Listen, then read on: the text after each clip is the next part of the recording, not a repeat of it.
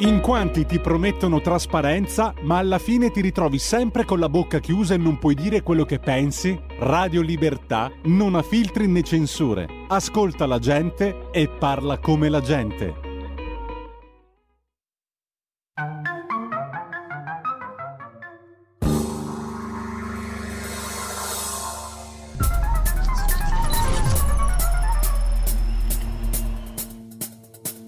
Va ora in onda Zoom, il drive time in mezzo ai fatti con Antonino Danna. Radio Libertà, diamo subito la linea ad Antonino Danna, se accendete il televisore sul canale 252 lo potete anche vedere, ma potete anche chiamarlo allo 02 66 20 35 29 o mandargli un messaggio via WhatsApp al 346 642 7756. Ben trovato Antonino. Grazie condottiero, mio condottiero Giulio Cesare Carnelli, ti auguro ovviamente buon lavoro. Amiche e amici miei, ma non dell'avventura, buonasera. Siete sulle magiche, magiche, magiche onde di Radio Libertà, questo è Zoom, il drive time in mezzo ai fatti. Io sono Antonino Danna e questa è la puntata di mercoledì 7 di dicembre dell'anno del Signore 2022. Cominciamo subito la nostra trasmissione ricordandovi di dare il sangue, in ospedale serve sempre salverete vite umane, chi salva una vita umana salva il mondo intero. E in particolare poi vi ricordo di andare su radiolibertà.net, eh, cliccate su Sostienici e poi abbonati, troverete tutte le modalità per sentire questa radio un po' più vostra, dai semplici 8 euro mensili della Hall of Fame fino ai 40 euro mensili del livello creator che vi permetteranno di essere coautori e co-conduttori di almeno una eh, puntata del vostro show preferito col vostro conduttore preferito. Infine, l'ultimo appello. Andrea Costantino, libero. Mi raccomando, libero, andate sulla nostra pagina Facebook, troverete tutti i recapiti per scrivere alla Presidente del Consiglio Giorgia Meloni e in particolare per scrivere al Ministro degli Esteri Antonio Tajani. Andrea Costantino libero è da due anni che vive una ingiusta detenzione negli Emirati Arabi Uniti. È dovere di questo governo riportarlo a casa. E ora cominciamo con che cosa? Con un pezzo di Pino Daniele del 1981. Yes, I know my way. E andiamo.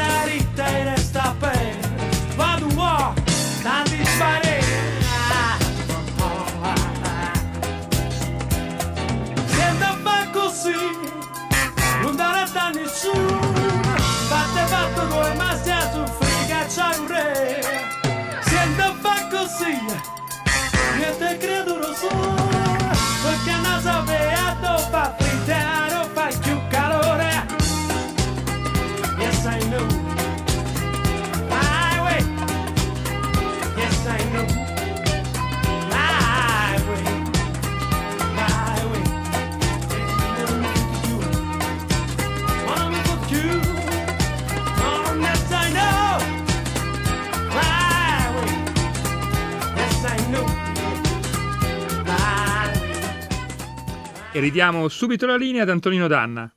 E rieccoci, siete di nuovo sulle magiche, magiche, magiche onde di Radio Libertà. Questo è sempre Zoom, il drive time in mezzo ai fatti. Antonino Danna al microfono con eh, voi. In particolare, in particolare, ecco che eh, già vi anticipo a proposito, alle 18.35 diremo più volte la parola con la N, cioè nucleare, perché avremo con noi il professor Franco Battaglia eh, che eh, tratterà dell'argomento con noi, potrete intervenire per telefono o per Skype. Abbiamo però un po' di tempo perché intanto alla scala è cominciata la prima, il Boris Gudunov e in particolare Giorgia Meloni molto, eh, molto incuriosita, riferisce alla stampa, è la mia prima volta, la Premier giunta a teatro, in sala anche il Presidente della Repubblica Mattarella, la presidente dell'UE Ursula von der Leyen, accolta dal sindaco Sale e dal presidente della regione Fontana.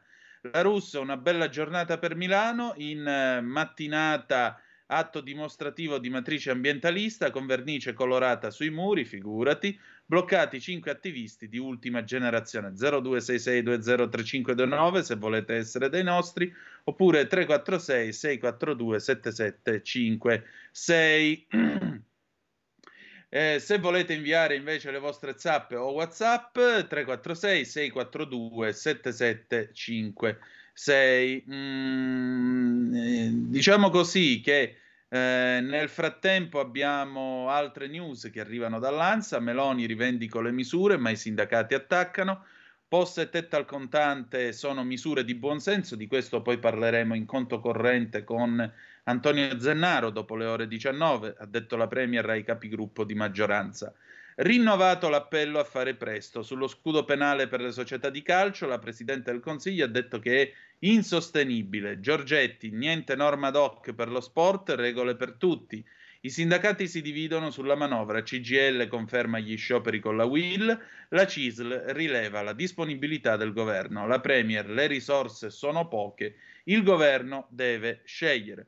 Altra notiziola battuta alle 18.03, sempre eh, dall'ANSA, accordo Italia-GB Giappone sulla difesa per un super jet. Quindi si continua a lavorare sul fronte della difesa. Eh, Putin torna ad agitare lo spauracchio della guerra nucleare, la Russia è pronta a difendersi con tutti i mezzi. L'operazione in Ucraina potrebbe essere lunga, ma parlare di nuova mobilitazione non ha senso.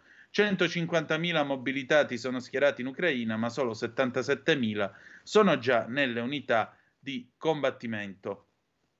Piano d'attacco al Bundestag, arrestato in Italia un ex ufficiale, in tutto sono 25 le persone arrestate, membri di un gruppo terroristico d'estrema destra tedesco. Il piano era reclutare soldati per l'attacco allo Stato. Un arresto anche in eh, Italia. Infine, terza media, Terrifier vietato ai minori di 18 anni, proiezione interrotta, proiettato film horror in terza media, malori in aula e proteste. Ma che cosa vi dice il cervello, veramente?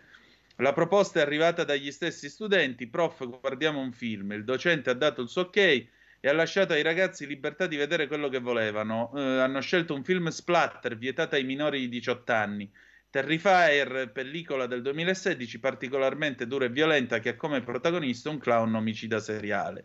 Risultato di fronte a scene di squartamenti, sangue e omicidi cruenti in serie, molti degli alunni si sono sentiti male lamentando nausea e la proiezione è stata interrotta.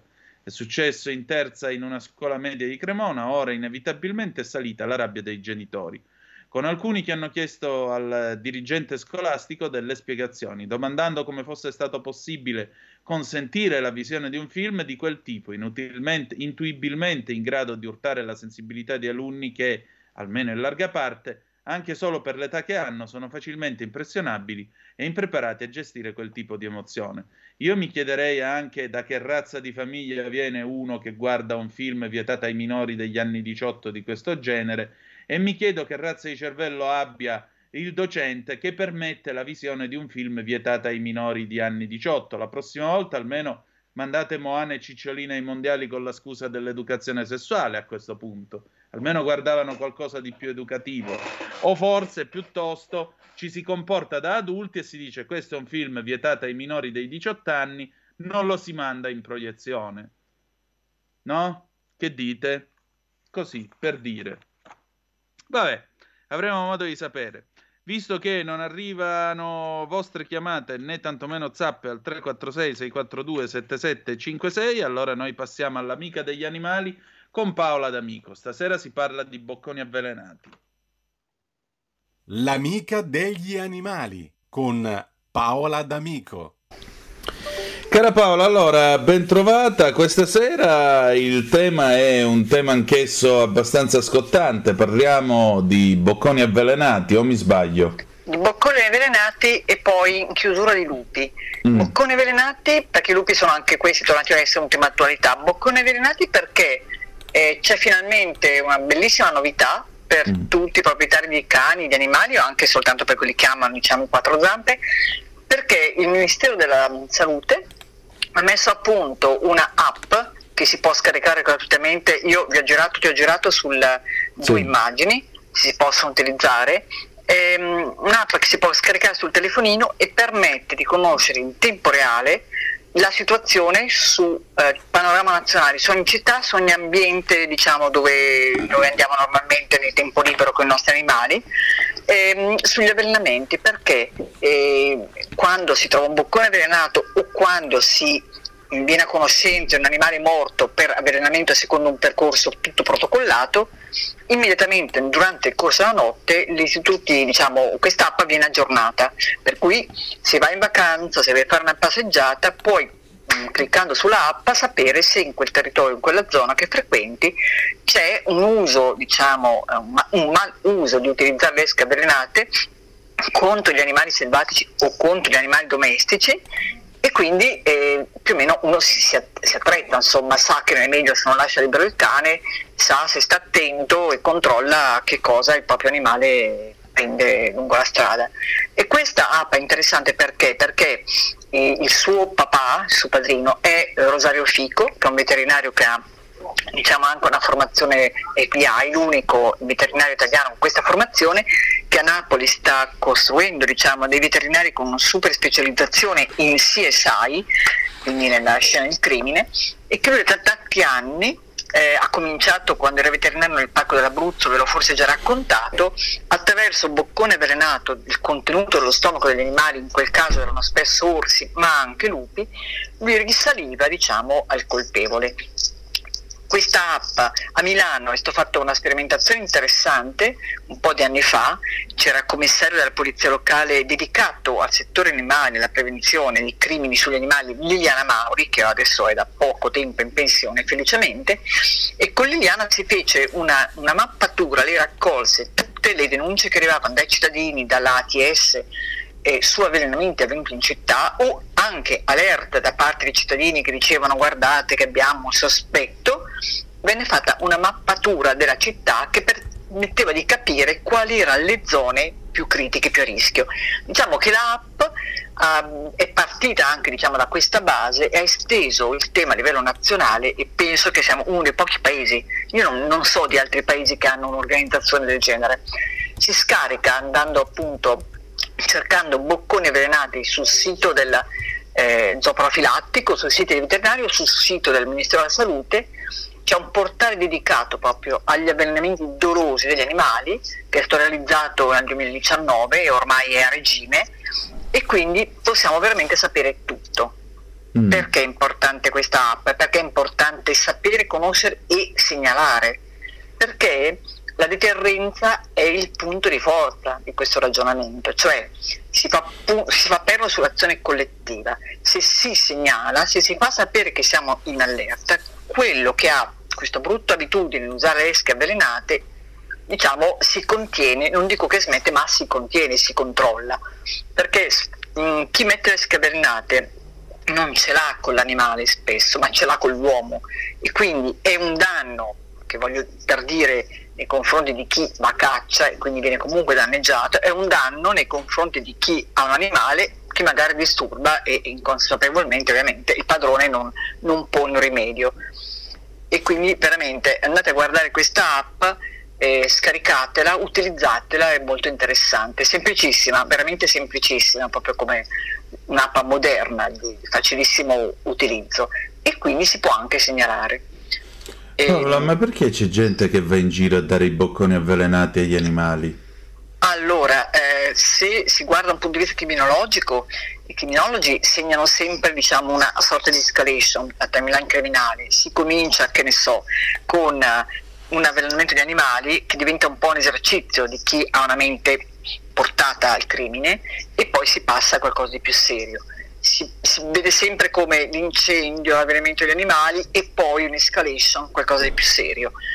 Eh, se si vuole guardare alla criminalità guarda, organizzata, si dice, si sa, si, si è visto che ehm, per esempio i combattimenti tra cani eh, eh, era consuetudine l'ultimo arrivato, il giovane, eh, quando un cane è morente, il colpo finale lo dà il ragazzino. Se tu eh, vomiti, come potrebbe capitare a me o a persone sensibili, chiaro che tu non sei buono per fare quel mestiere lì. Se tu invece non provi proprio zero, zero empatia, zero sentimenti, probabilmente sei giusto per farti l'osso in un settore diverso. Questa è nella mentalità proprio criminale, però normalmente si è visto che anche un bambino che fa cose strane sugli animali, insomma, che, eh, che si accanisce su piccoli animaletti, dovrebbe essere un, un pochino vigilato, seguito, insomma, bene dai genitori, da uno psicologo, perché non è un comportamento decisamente normale, insomma, un po' di empatia manca.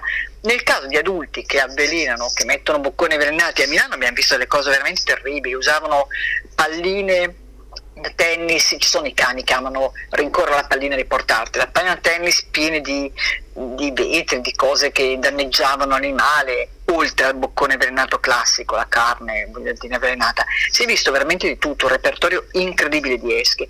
Questo però perché a volte si ricostruiva e c'era l'area cani molto affollata, i proprietari si incontrano, eh, loro, mentre i loro animali giocano, loro parlano, si accorgono che magari c'è rumore, sopra c'è il condominio, c'è il condomino che eh, il cane non ce l'ha o che vive già un, un suo isolamento, cosa fa? Si, si accanisce sull'animale, ma in realtà perché vorrebbe poter reagire contro questo rumore fastidioso sull'uomo. Quindi, generalmente il boccone avvelenato ha sempre un altro, è un segnale che è rivolto all'uomo, non rivolto all'animale. L'animale è una vittima una vittima nel percorso, ecco, quindi per questo che noi dobbiamo però vigilare e stare attenti, dobbiamo capire che è, è, io guardando questa, scaricando l'app e guardando la mappa perché pensavo, dico ma, ma cosa vuoi che sia, forse abbiamo visto Milano perché l'abbiamo messa sotto i riflettori, Milano quando era sindaco Moratti venne fatto appunto questa unità di tutela animali della polizia locale, penso forse c'è una città in Emilia Romagna piccola che ha un'unità di agenti di polizia locali così formata. Eh, alcuni di loro arrivavano dalla polizia provinciale, quindi erano abituati ad avere una cultura di tutela della, flora, della, della fauna selvatica. Milano è una città che ha fatto veramente storia e ancora oggi lo fa, anche se io non me ne occupo più personalmente, non li seguo più. Ha fatto corsi di formazioni importanti, però ribadisco, eh, e il crimine sugli animali mh, tendenzialmente è un, l'animale è un obiettivo eh, non è l'obiettivo, l'obiettivo è sempre un obiettivo più alto, si passa dall'animale eh, per dare un messaggio all'uomo. E io non immaginavo appunto guardando questa app e cliccando varie, eh, sui vari numeretti che crescevano, no? Sì. quanti fossero questi casi, sono tantissimi e tendenzialmente mi raccontava, ci raccontava, raccontava per noi, per Radio, ehm, Radio Libertà, eh, Rosario Fico, sono sempre quelle le aree, quindi ci sono zone più battute. E, perché? perché? Perché l'essere umano è strano, ecco. però se si è verificato che dove c'è allerta, dove c'è vigilanza, dove le persone denunciano, dove si avvisa, allora tendenzialmente questi atti si riducono. Perché? Perché è obbligo di un sindaco quando viene fatta la segnalazione del cittadino a sua volta allertare eh, l'ASLA o ATS e quindi l'area viene recintata, il boccone viene repertato, si passa sia materiale, diciamo boccone o nel caso animale morto avvelenato all'istituto eh, zooprofilattico che fa l'esame autoptico, verifica di che origine, che fonte è questa esca e si bonifica il territorio. A quel punto è chiaro che quando c'è un intervento così organizzato e adesso è veramente organizzato praticamente in tutta Italia perché ci sono delle ordinanze ministeriali molto severe, molto serie, è tutto normato, è chiaro che a quel punto eh, chi ha compiuto l'azione sta più attento la volta dopo oppure ci pensa due volte. Per cui veramente andate a scaricare questa app, guardate, verificate senza lasciare impressionare dalla numerosità. Una volta non se ne parlava, si è cominciato a parlarne, noi l'abbiamo cominciato a raccontare tutti quanti assieme come giornalisti, anche voi. Adesso l'app è il compimento di un cerchio veramente virtuoso perché con l'app chiunque può essere informato, sapere cosa sta accadendo nel tuo comune, nel comune vicino, nella zona dove vai in vacanza, segnalare, stare in allerta e quindi tutto questo, eh, questo controllo diciamo, collettivo della città, questa azione collettiva è importante per ridurre e contenere il fenomeno. Sicuramente. Paola, e invece per quanto riguarda i, i lupi? Eh, i lupi, è un po' di giorni che io, come sapete, sono cremonese, per cui adesso Cremona, Allerta, Lupi, in periferia, in realtà ne abbiamo parlato l'anno scorso, vi avevo mandato anche un video, i lupi eh, sono scesi in pianura da tempo, eh, i lupi sono tornati, per fortuna, non così numerosi e spaventevoli come qualcuno vuole, anche se c'è qualcuno che già si allerta dicendo ah, il lupo ha attaccato l'uomo e il suo cane fatica un po' a crederci, il lupo non è così stupido, è un animale intelligentissimo, sì. altrimenti non sarebbe sopravvissuto in tutti i continenti dove è presente eh, di fronte alle nostre battaglie terribili. Per esempio, ricordo che in Francia negli anni 30 non c'era più il lupo. La Francia mm. è stata una campionessa, diciamo, nella e radicamento del lupo che poi però è tornato, quindi i lupi mh, mm, si comunicano, utilizzano i varichi alpini, non si fermano davanti a una montagna, però la Francia mh, mm, veramente aveva fatto una campagna pazzesca, incredibile, aveva persino, mi viene in mente adesso, una sorta di unità paramilitare creata mille anni fa, sì, sì, dedicata esclusivamente all'eliminazione dei lupi tra il 1700 e il 1800 e quindi oggi c'è questa unità che però fa altro, non si occupa più di lupi. E però i lupi sono sopravvissuti, hanno ricolonizzato anche la Francia e i primi individui li hanno visti nel parco del Mercantour nel 92, poi piano piano sono tornati, varie popolazioni si incrociano e eh, il lupo difficilmente viene in casa nostra come il cinghiale, il lupo è un animale selvatico, attentissimo, ha una sua organizzazione diciamo branco molto rigida, eh, tutela i piccoli, eh, quindi difficile, un lupo che ti arriva sotto casa e ti azzanna, forse se noi andiamo a, a, a, cercarlo, a infastidirlo, a cercare di fare il selfie o, o fotografarlo, magari qualche problema eh, possiamo averlo perché è un animale e si intende. Io però ripeto, non mi spavento se il lupo arriva in città, probabilmente ripulirà anche eh, da quelle popolazioni di animali più invasivi e fastidiosi perché eh, ci sono le nute che non sappiamo come contrastarle, ci sono i cinghiali che stanno invadendo le città, quindi voglio dire, se il lupo fa un po' il suo mestiere, magari eh, dire, riporta a un equilibrio popolazioni di animali che noi non riusciamo a contrastare e contenere. Certamente, quindi, insomma, diciamo che ha un suo ruolo nell'equilibrio ecologico. Assolutamente, assolutamente, assolutamente sì. Da Beh. noi non abbiamo, cioè, non abbiamo fatto i danni che hanno fatto altri pareri, adesso siamo un po' lenti nel recepire le leggi, eh, perché vi do due date. Eh, il lupo è specie protetta secondo la Convenzione Berman dal 79, 1979. Mm. Poi c'è stata una direttiva europea Habitat del 1992 sulla conservazione degli habitat naturali e quindi anche della fauna e della flora selvatiche, l'Italia finalmente si è messa a lavorare un piano di gestione della specie lupo nel 2015, che non è ancora entrato in vigore, Però nel 2020, l'anno del lockdown, del Covid, diciamo, il Ministero dell'Ambiente ha detto all'ISPRA, che è l'istituto scientifico che governa il tutto, di monitorare la specie. E così si è cominciato a fare in tutta Italia una conta degli esemplari, naturalmente non è che ci mettiamo a contare uno per uno, si conta le tracce, i reperti, gli escrementi, eh, i granchi. E più o meno, ah, dunque, vediamo a quanti siamo arrivati. Abbiamo parecchi branchi adesso, ne segnalavano, dico subito, scusate, mm. eh, almeno 47 branchi, no, 97 branchi transfrontalieri tra Italia e Francia, e abbiamo un bel po' di branchi, ecco. E, e, poi l'ultima cosa interessante è che al Museo di Trento c'è una mostra molto bella, molto diciamo al Muse, um, Museo delle Scienze, che fino al 19 febbraio chi ha modo di recarsi in zone montane magari riesce a vederla, in cui mh, si può capire come ragiona per esempio un giovane lupo, ci si posa le domande e la mostra interattiva ti permette di entrare nelle zampe del lupo.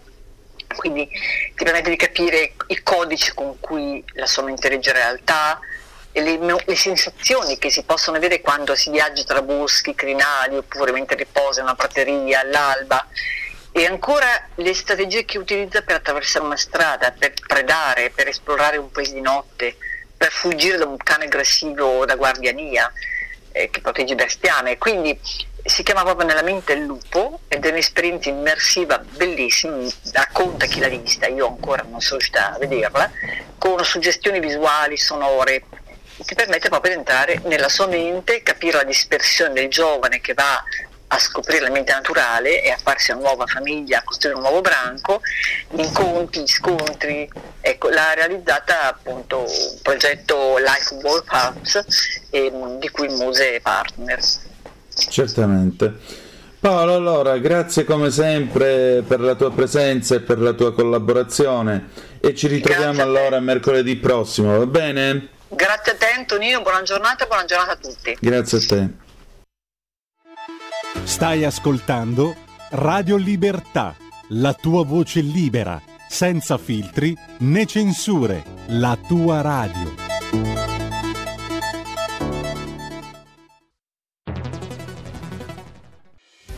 Quotidiano di Sicilia, il quotidiano d'Italia, l'informazione che ribalta i luoghi comuni, una vera visione dei fatti, l'Italia vista da sud. Ogni siciliano che vive in Italia e nel mondo è una risorsa è protagonista della crescita della nostra nazione. Dai forza alla crescita della nostra isola, abbonandoti al QDS digitale più archivio a soli 99 euro annui.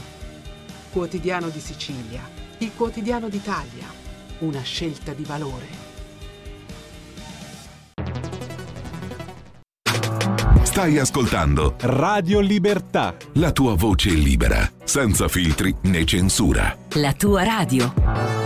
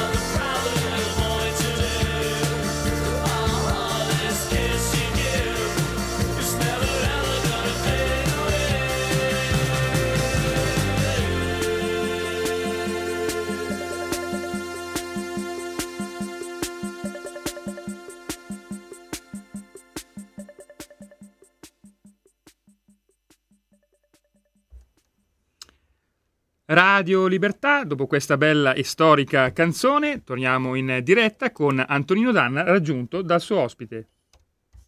E infatti, intanto siete di nuovo sulle magiche, magiche, magiche onde di Radio Libertà. Questo è sempre Zoom, il drive time in mezzo ai fatti. Antonino Danna al microfono con voi e il nostro gradito ospite che tra poco vi vado a presentare. Manca a farla apposta, si sta per parlare di nucleare. La canzone che abbiamo messo è Inola Gay del 1980 degli OMD. Allora ve lo presento, il nostro ospite che torna eh, qui sulle nostre frequenze, Franco Battaglia, siciliano di Catania, una laurea in chimica con 110 lode all'ombra dell'Etna nel 1979, un dottorato in chimica e fisica all'Università di Rochester, USA, summa cum laude. Il professore ha svolto attività di ricerca, di ricerca in chimica fisica all'estero per sette anni e poi in Italia. Attualmente è docente di chimica ambientale all'Università di Modena, dove insegna anche elementi di statistica e chimica fisica. Inoltre ha pubblicato numerosi eh, lavori di ricerca su riviste internazionali. Professore, buonasera e ben trovato e benvenuto a Zoom. Grazie del suo tempo intanto. Grazie a voi, buonasera. Professore, senta, nei giorni scorsi lei ha intervistato per conto della verità eh, l'ingegner Ugo Spezia, che è appunto esperto di sicurezza nucleare. Avremo modo di colloquiare anche con lui. Eh, la ringrazio tra l'altro di aver fatto da gancio per questo contatto, ma in particolare, professore, i giorni passano, la crisi energetica si fa sentire sempre di più. Nucleare sì o no e perché? Per quale motivo allora non dobbiamo più avere paura di pronunciare la parola con la N? Allora, sì, uh, dunque, tanto di una precisione, io ora sono sì. ritirato in pensione, quindi non ah. sono più, sono stato professore di chimica fisica, ma ora, non, non, ora sono in, in pensione. Perfetto. Detto ciò, il nucleare, il nucleare noi stiamo, le, le, le, bollette energetiche sono sempre più alte, noi stiamo pagando gli errori di, del passato trascinati da, da uh, una uh, ideologia uh, politica verde che è contro il nucleare senza alcuna ragione e, e, abbiamo dato, abbiamo fatto un referendum nell'87, un referendum che peraltro non era contro il nucleare, perché non si possono fare referendum contro il nucleare in Italia, perché l'Italia ha sottoscritto un trattato internazionale, l'Euratom, eh, fa parte dell'Euratom, e con questo trattato l'Italia si è impegnata a sostenere una potente industria elettronucleare. Lo sostiene col denaro, ma purtroppo non, non, lo, posso, non lo, sostiene con, con, i fatti, almeno dentro eh, i confini nazionali. Quindi, siccome non si possono fa- i referendum in Italia sono referendum abrogativi e, e non si possono abrogare leggi né in materia fiscale, cioè non si può mettere a referendum che uno cancella una, una, tassa, né si può mettere a referendum leggi che sono trattati internazionali. Quindi non si può chiedere agli italiani volete il nucleare sì o no, questo è impossibile. Infatti i referendum, per esempio dell'87, chiedevano altre cose, per esempio chiedevano agli italiani volete abrogare la legge che consente all'Enel di costruire centrali nucleari all'estero, oppure volete abrogare la legge che consente al CIPE, al, al Comitato Inter, Interministeriale della Programmazione Economica, di decidere lui dove mettere le centrali nucleari qualora gli enti locali non dessero non, non, risposta entro certi tempi, perché così era la legge, no? se, se l'ente locale non dice dove, il CIPE dice allora te lo dico io. Allora, volete abrogare questa legge? E poi volete abrogare la legge che dà sovvenzioni agli enti locali che accettano centrali nucleari nel proprio territorio. I, i, i quesiti erano questi tre, ma non erano contro, per, per non avere centrali nucleari in Italia. Furono politicamente interpretati così. Però e purtroppo quel referendum dell'87 si svolse a, a, valle di un disastro che fu quello di Chernobyl, che poi però è stato un disastro eh, industriale, che però è stato uh, mediaticamente gonfiato. Tant'è vero che eh, l'Ucraina, dopo Chernobyl, ha installato nove reattori nucleari. Quindi noi, nessuno nel mondo dopo Chernobyl ha chiuso col nucleare, ha, de- ha, ha detto no al nucleare. L'Ucraina stessa ha installato dopo Chernobyl nove reattori nucleari, noi, l'Italia, è stato l'unico paese che invece ha chiuso quelle centrali che aveva, erano poche, ne aveva in programmazione altre ed è stato, e quindi questo è stato un errore. Nel 2011 il governo voleva di nuovo riaprire il discorso del nucleare e eh, di nuovo un referendum fatto a valle di un altro disastro, quello di Fukushima, che in realtà è stato un terremoto con un maremoto, che le centrali nucleari non hanno avuto alcun impatto sulla popolazione, anzi 53, i 53 reattori nucleari giapponesi si sono fermati al minimo sentore delle scosse, eh, compreso quello di Fukushima, soltanto che poi stato, è stato inondato dal, dal maremoto, dalle acque, ci sono stati dei problemi, ma sono stati dei problemi che hanno distrutto il reattore forse due della centrale di Fukushima, se non ricordo male, ma che non hanno causato alcun danno né alla salute né all'ambiente, nessuno si è ammalato, nessuno è morto, nessuno si è ammalato, nessuno ha avuto neanche un raffreddore per le radiazioni di Fukushima. Quindi detto ciò, quindi noi abbiamo fatto questi gravi errori. A volte si dice ma il nucleare dice ci vogliono tanto tempo e tanto tempo se nell'87 noi non avessimo detto no sono passati 40 anni, o quanti sono? Eh, sì, eh, 35 anni, quelli che sono, e in, in, questo periodo avremmo potuto avere anche 40 reattori nucleari, no? ma anche de, da, da, dal 2011, l'ultimo, l'ultimo, referendum. Sono passati 12 anni, 11 anni e, e, avremmo potuto avere i quattro reattori nucleari che il, il governo di allora aveva eh, programmato. Quindi eh, noi quindi questo è il primo errore. Il secondo errore, abbiamo detto uh, uh, no anche alle centrali a carbone. Il carbone è la prima fonte di energia elettrica nel mondo, la prima, la prima fonte negli Stati Uniti. Forse la seconda fonte anche in Europa, fino a qualche anno fa lo era, oggi la, prima, la seconda fonte in Europa è diventata è diventato il gas, ma la, in, Europa la prima fonte è il nucleare. Quindi noi in Italia abbiamo, sei come se fossimo stati in ricreazione contro tutte le decisioni di tutto il mondo. Lo stesso Giappone sta, sta riavviando i propri reattori nucleari man mano che passano, eh, che, superano gli stress test. Quindi mh, mm, eh, diciamo che noi siamo un caso unico, non raro, ma unico nel mondo che avendo avviato il nucleare, e peraltro il nucleare, noi, noi siamo i padri del nucleare grazie alla fisica eh, di, di, Enrico Fermi, Enrico Fermi è stato, si è formato in Italia, ecco, ricorre il 2 dicembre di quest'anno, ricorrono gli 80 anni dal successo che ebbe Fermi quando è riuscito a ottenere sotto contro- e tenere sotto controllo una uh, reazione nucleare a catena, che è quello che poi avrebbe sviluppato l'industria elettronucleare.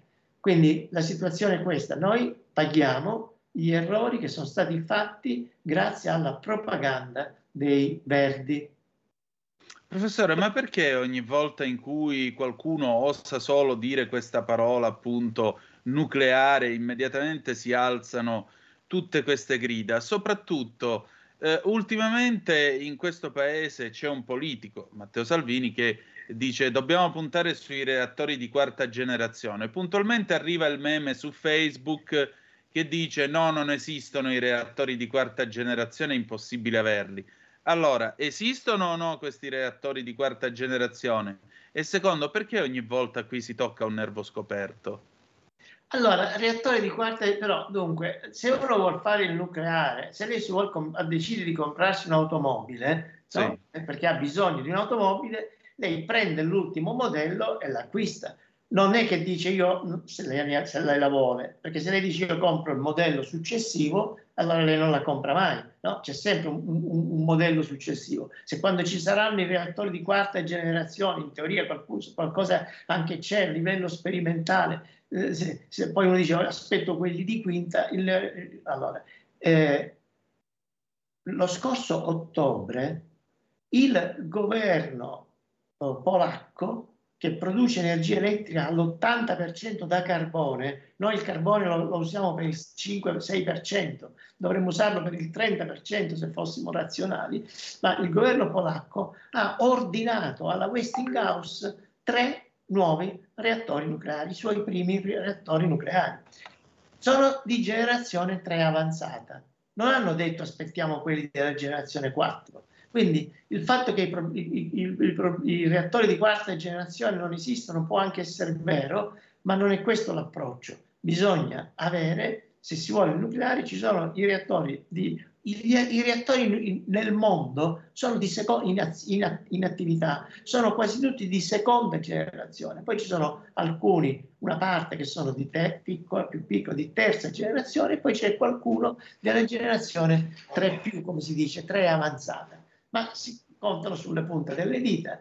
E, e, e, quindi noi potremmo avere reattori di terza generazione, se vogliamo terza generazione avanzata.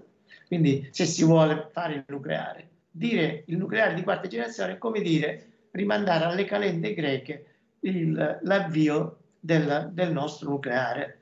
Cioè uno deve com- poter com- ordinare, perché se noi ordiniamo alla, alla Westinghouse un reattore nucleare, ce lo dà fra dieci anni, perché i tempi sono questi, soprattutto grazie alle, ai paletti, sempre, dobbiamo sempre ringraziare i verdi, paletti che non hanno alcuna attinenza né alla, alla sicurezza né sanitaria né ambientale, soltanto allungano, uh, allungano i tempi in modo uh, inutile.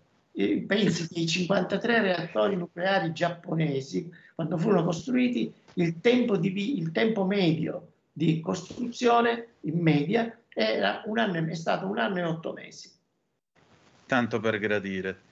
Professore, secondo lei quanti reattori dovremmo avere in questo paese per poter avere uno sviluppo economico con energia elettrica a basso costo? Guardi, la, si fa presto a, a, valutare. Noi assorbiamo, il paese assorbe in media 40 gigawatt elettrici. Di questi 40 gigawatt elettrici alle 7 della sera, alle 11 del mattino si arriva addirittura a 60, però la richiesta di base è di, è di quasi 30 gigawatt, di 28 gigawatt. Quindi noi, l'Italia, 24 ore su 24, 7 giorni su 7, 365 giorni l'anno, assorbiamo 28 gigawatt elettrici. Il che si, allora, sempre di notte. Quindi, si, quindi questa energia elettrica deve essere, l'Italia deve poterla produrre. Non si può affidare al fotovoltaico perché il fotovoltaico di notte non funziona, non si può affidare all'eolico perché non, il vento non sempre soffia. Quindi si deve affidare a, a delle tecnologie che erogano energia elettrica, che erogano energia elettrica di continuo e sempre con sicurezza, senza che ci accadano blackout. E le tecnologie che consentono questo sono carbone, gas e uh, nucleare. In teoria anche idroelettrico, ma naturalmente il nostro idroelettrico è limitato. C'è per esempio la Norvegia. La Norvegia produce la propria energia elettrica al 100% da, da idroelettrico. Noi lo possiamo fare al 15%, quando eh, eh, quindi non è, so, non è sufficiente l'idroelettrico. Quindi rimangono carbone, nucleare e gas. Questi perché? Perché questi? E perché questi qui consentono, io brucio, decido io quando bruciare il carbone, quando bruciare il gas quando bruciare l'uranio. Ora, per ragioni tecniche, il gas, che è il combustibile più costoso che c'è, conviene limitarlo esclusivamente per soddisfare la domanda di picco. Gli impianti a gas costano poco.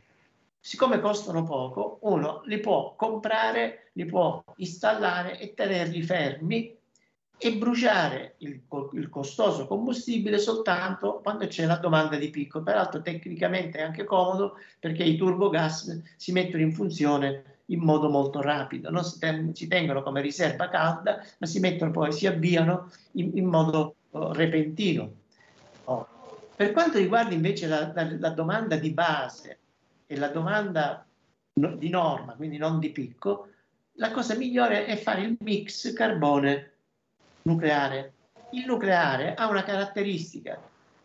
Un impianto nucleare, una volta che, si, una volta che è partito, non si ferma, cioè se uno vuole, se c'è la necessità, si ferma, ma non è che così che, che, che, che funziona il nucleare. Una volta partito, produce in continuità. Quindi il nucleare è la tecnologia ideale per funzionare 24 ore su 24 in continuo, di notte, compresa la notte. Siccome noi abbiamo una richiesta, quindi è, è l'ideale per soddisfare quella che si chiama richiesta di base.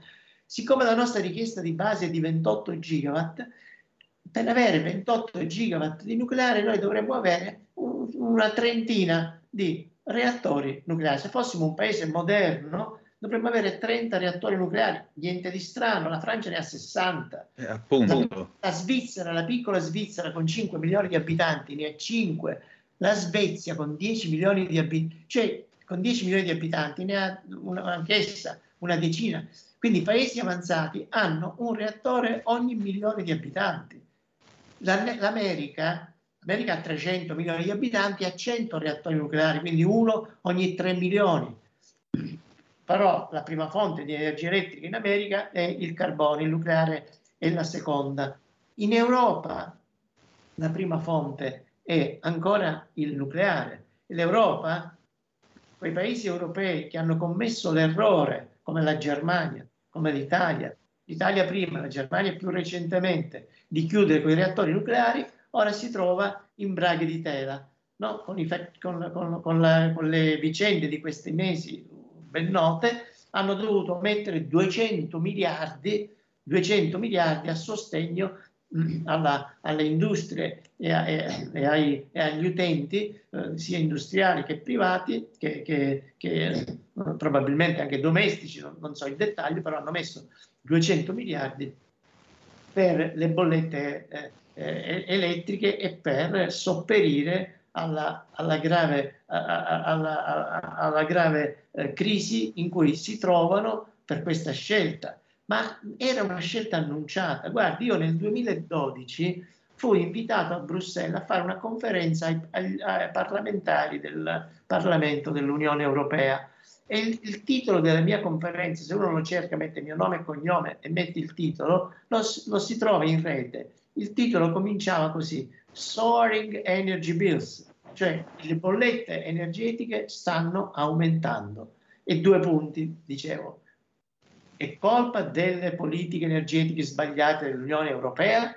C'era un punto interrogativo che voleva essere di cortesia. Tutta la conferenza, ripeto, il transcript della conferenza in rete, tutta la conferenza dimostrava che le scelte che, si stava, che stava facendo l'Europa erano sbagliate. Siccome era, si era nel 2012 e allora la Germania aveva appena deciso, la Germania nel 2011, pochi mesi prima del terremoto in Giappone, aveva deciso di, con la, la Merkel, aveva fatto approvare l'allungamento della vita delle centrali nucleari. Le centrali nucleari avevano una vita di 40 anni, aveva fatto approvare l'allungamento a 60 anni. Poi è successo Fukushima, quindi hanno, si sono rimangiati tutto e hanno approvato la dismissione delle centrali man mano che arrivavano a, a, a scadenza eh, della, loro, della, loro, vita. E questo era nel 2011, quindi io nel 2012 ebbi l'occasione di scrivere in questa,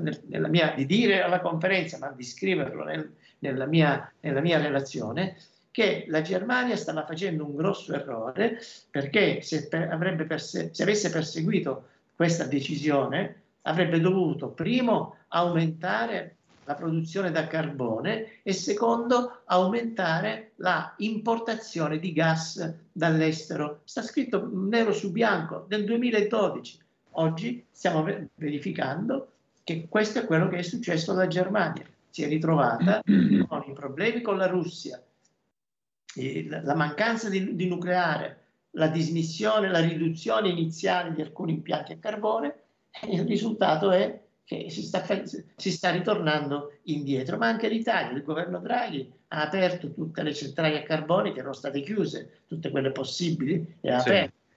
E, e, e, quindi, e questo con buona pace della volontà di arrivare ad emissioni zero nel 2035, nel 2050 sì. emissioni zero, nel 2035 eh, emissioni 50%. In realtà le emissioni di CO2 stanno di fatto uh, aumentando e continueranno ad aumentare, questo non c'è dubbio. Professore, c'è una telefonata per noi, la prendiamo subito. Pronto, chi è là? Buonasera, sono Paolo da Gorizia. Buonasera. E, ehm, allora, le domande ce ne sarebbero, penso, un milione, però mi devo contenere, logicamente. Allora, no, un paio di curiosità.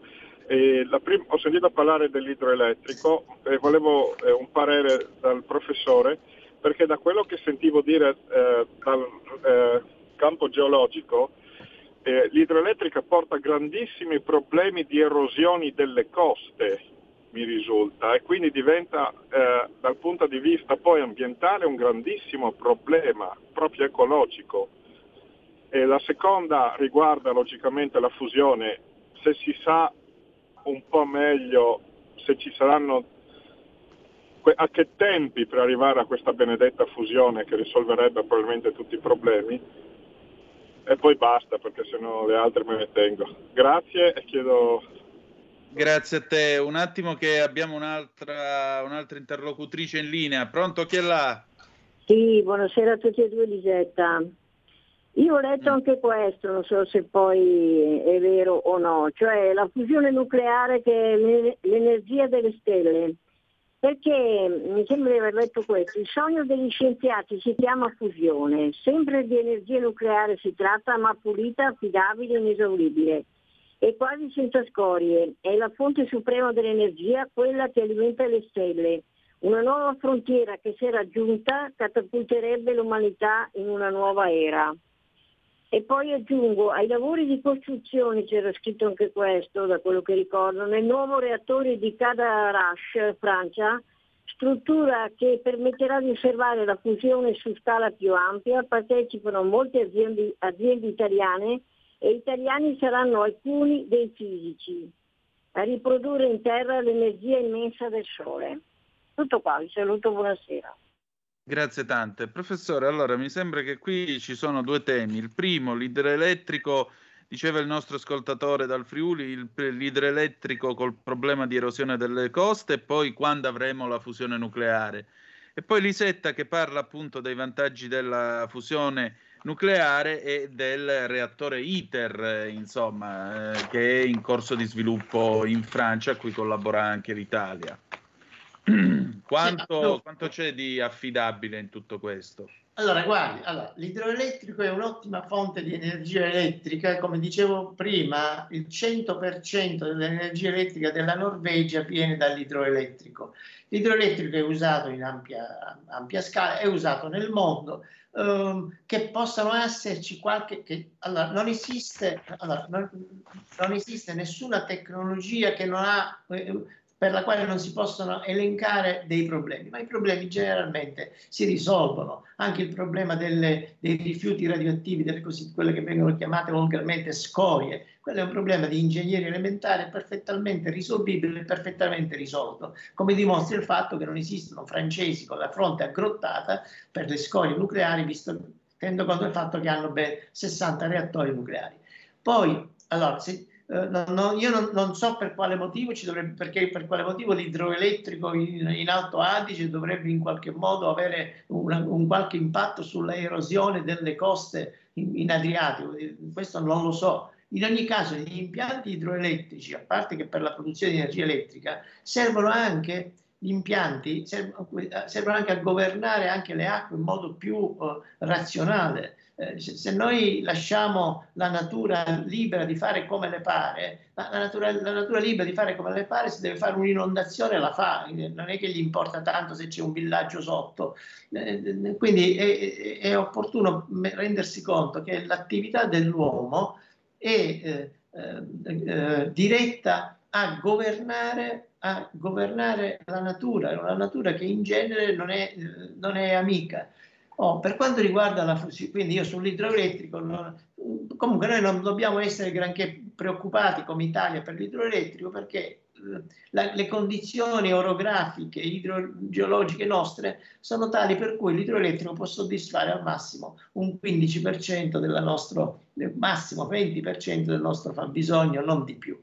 Oh, quindi avremo comunque un 80-85% a cui pensare eh, non è che e, e, e, quelle dighe, che, gli impianti che ci sono già vanno bene, forse ci potrà essere qualche altro impianto di grossa taglia, per esempio in Valle Engadina, so che, ce che c'è la possibilità, probabilmente la stessa Vajont si potrebbe riattivare se si facessero delle, delle, delle, delle opere di, di, di, pulizia adeguate, insomma si potrebbe anche pensare a questo, ma non, non, non credo che, che, che, ci si possa uh, affidare molto per, per il resto dell'80% di cui abbiamo bisogno. Per quanto riguarda la fusione, ma la fusione è, è, come dire, se avessi le ruote sarei un carretto. La fusione è una cosa eh, abbastanza lontana e poi non, cre- non, non crediamo che poi anche la fusione non avrà problemi. Può non avere problemi di rifiuti radioattivi. Non esiste, dobbiamo metterci in testa di una cosa che qualunque attività industriale, qualunque attività noi facciamo ha i suoi rischi. Dimentichiamoci il fatto che, che non, che, che, esistono attività a rischio zero. Dobbiamo prendere atto che, questo, il mondo è fatto così, noi abbiamo, abbiamo capacità limitate, eh, però il non far nulla, il non far nulla può a volte essere ancora più rischioso e più dannoso. Professore, le chiedo 30 secondi di pazienza perché per lei ci sono altre due telefonate, poi non vorremmo abusare troppo della sua io pazienza. Sono qua, io sono qua tutto a, disposi- a disposizione quanto volete voi. Grazie a lei, professore. Allora, 30 secondi di stop e poi queste due telefonate. La tua radio è ascoltabile anche con la televisione in digitale. Sul telecomando della televisione digitale o del tuo ricevitore digitale puoi scegliere se vedere la TV o ascoltare la radio risintonizza i canali radio e troverai anche Radio Libertà, canale 252. Ridiamo subito la linea ad Antonino Danna e al professor Franco Battaglia 02 66 20 35 29 per dire la vostra con loro. Prego. Grazie. Allora, abbiamo queste due telefonate. Pronto sì. chi là? Buonasera, sono in onda?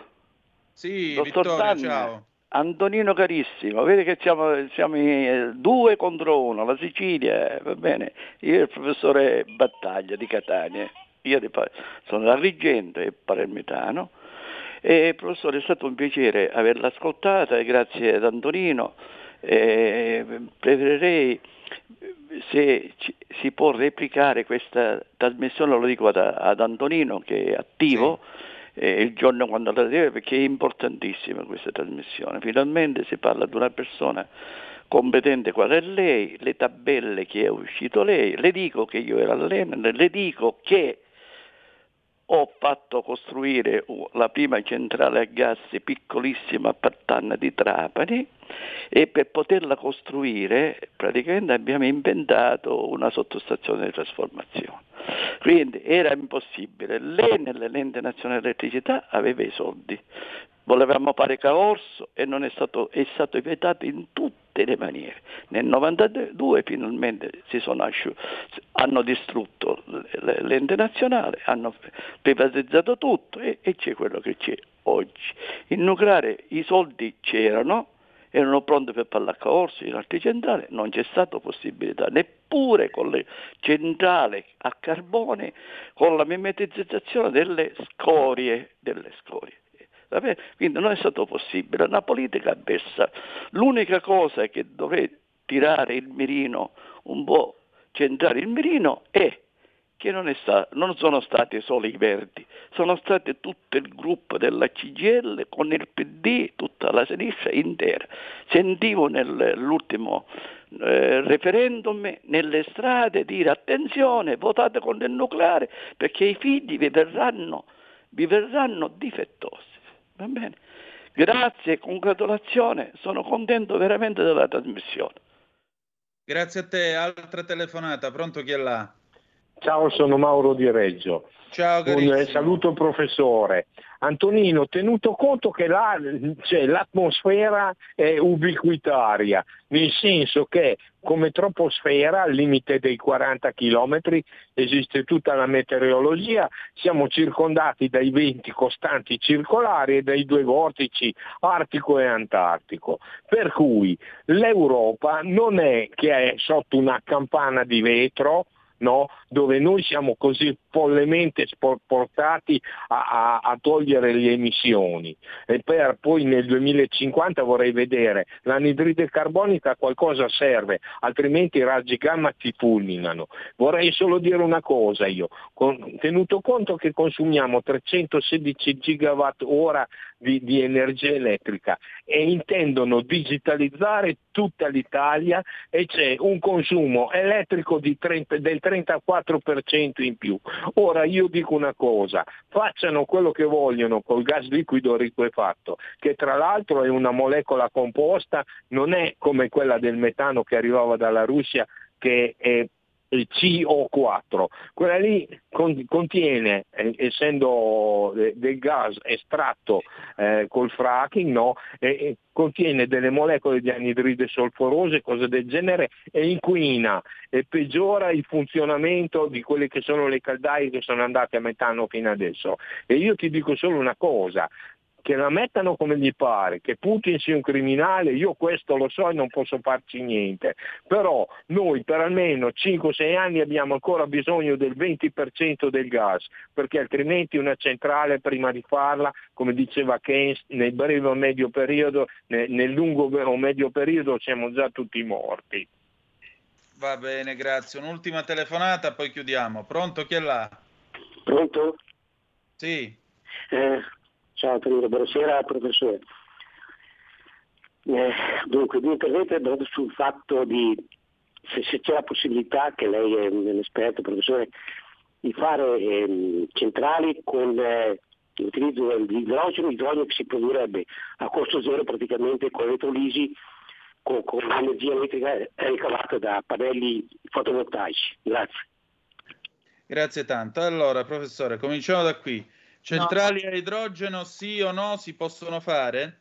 Assolutamente, ah, dunque si può, si può fare tutto, uno si può anche uh, gettare in un precipizio, assolutamente no, l'idrogeno è una molecola che sulla Terra non esiste, quindi va prodotta, non esiste la produzione a costo zero con i pannelli fotovoltaici, il, il fotovoltaico è la principale causa dell'aumento delle nostre bollette elettriche, di questo dobbiamo rendercene conto. Eh, ma eh, il calcolo lo, facciamo, lo possiamo fare eh, immediatamente. Lo Stato italiano con la legge il governo italiano con la legge del super bonus 110% ci dice quanto costa il fotovoltaico e, e, e lo, re, lo, paga il governo, lo Stato, chi, ai, ai, cittadini che mettono tetti fotovoltaici con il 110% li paga 2.400 euro per kilowatt. 2400. Quindi questo significa che per produrre un gigawatt col foto di elettrico bisogna installare intanto 8 gigawatt fotovoltaici. Per, per, perché bisogna installarne 8 per produrne uno? E perché la metà della giornata è buio, il fotovoltaico non funziona, no? Bene. Mm. L'esperienza è questa, se io installo 8 gigawatt fotovoltaici ho, ho prodotto un gigawatt elettrico e, quindi eh, a 2400 euro per kilowatt, 8 gigawatt significa eh, 8 milioni di kilowatt, se si, fanno, se si fa la moltiplicazione sono 20 miliardi, quindi 20 miliardi di, foto, di impianto fotovoltaico solo per produrre un gigawatt. Ma io un gigawatt lo produco con un, con un, solo reattore nucleare che ha un costo di 3 miliardi, quindi come si vede sono 7 volte di più con la differenza che l'impianto foto, eh, eh, nucleare ha una vita di 60 anni, quello fotovoltaico ha una vita certificata di 20 anni. Eh, poi, poi l'impianto fotovoltaico, se, se, uno volesse utilizzare eh, per poter produrre energia elettrica anche di notte, deve essere accoppiato anche a, a, dei, eh, eh a degli accumulatori, il che comporterebbe costi più che raddoppiati rispetto a quello che ho detto prima. Quindi quest'idea che si produce idrogeno gratis è una, uh, una colossale illusione. E poi c'è un'altra cosa, l'idrogeno ha una caratteristica che è la molecola più piccola che c'è e, e come conseguenza la molecola si intrufola nel reticolo cristallino di quasi qualunque contenitore e lo rompe quindi non esistono neanche contenitori per eh, la produzione di idrogeno. Eh, non, è, non, è, pensabile utilizzare i, i, i nostri gasdotti no? uh, che utilizziamo oggi per il gas eh, e, e, e, farci passare dentro l'idrogeno. Bisognerebbe costruire completamente una nuova rete eh, eh, di gasdotti, peraltro con un materiale che quasi non esiste. Eh, eh, c'è uno dei, uno dei problemi per cui non esistono le automobili a idrogeno. Il presidente americano Bush nel 2003 aveva approvato una legge, eh, lui l'aveva chiamato Freedom Car Act, cioè la, la, la legge della, dell'auto della libertà. Lui diceva, noi le macchine americane da qui a dieci anni la metà delle macchine americane saranno a idrogeno, così noi non avremo bisogno del petrolio eh, arabo, ma ci produciamo l'idrogeno. Eh, era nel 2003, sono passati vent'anni, macchine a idrogeno non ce n'è neanche una. Il grosso problema è che l'idrogeno non esiste e che non esiste il serbatoio adatto per contenerlo, per cioè uno dovrebbe cambiare il serbatoio ogni sei mesi in, una, in, in un'ipotetica auto eh, a idrogeno. Quindi dimentichiamoci l'idrogeno, è una utopia. Professore, poi le altre due osservazioni. Da un lato Vittorio che avendo lavorato all'Enel dice i soldi c'erano ma eh, con le scelte che sono state fatte abbiamo abbandonato il nucleare e poi Mauro D'Areggio sostanzialmente il fatto che noi ci limitiamo nella produzione di anidride carbonica ma l'atmosfera terrestre questa è e quindi alla fine ci ciucciamo l'anidride carbonica altrui. Es- esatto, per quanto riguarda quest'ultimo punto, infatti, non è l'anidride carbonica altrui. Le, noi, se, allora, l'Europa è preso questa decisione che, che, che, non esito a definire folle, da pazzi, di voler ridurre le emissioni di CO2, ma Prima non ci riuscirà, su questo non ci sono dubbi, non ci è riuscita nel passato, il protocollo di Kyoto si proponeva di ridurre le emissioni del 6% rispetto a quelle del 90%, è stato implementato il protocollo di Kyoto, ma in realtà le emissioni sono il 60% in più e non il 6% in meno. Il progetto 2020-2020 dell'Unione Europea, quello del 2008, che si proponeva di ridurre le emissioni del 20% entro il 2020 rispetto ai livelli del 90%, ma come ho detto prima, le emissioni sono aumentate del 60%.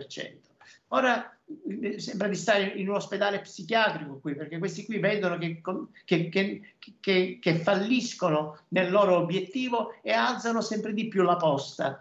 Però anche quando con una bacchetta magica sparisse la CO2 emessa dall'Unione Europea, questo è il 9% della CO2 che emette, il resto del mondo. C'è la, la Cina, c'è l'India, c'è l'America, c'è il resto del mondo che emette il, il 91% delle emissioni di CO2. Quindi l'Italia lo 0,8%. Quindi questa, questa idea di perseguire questo obiettivo, anche se si raggiungesse, avrebbe effetto zero.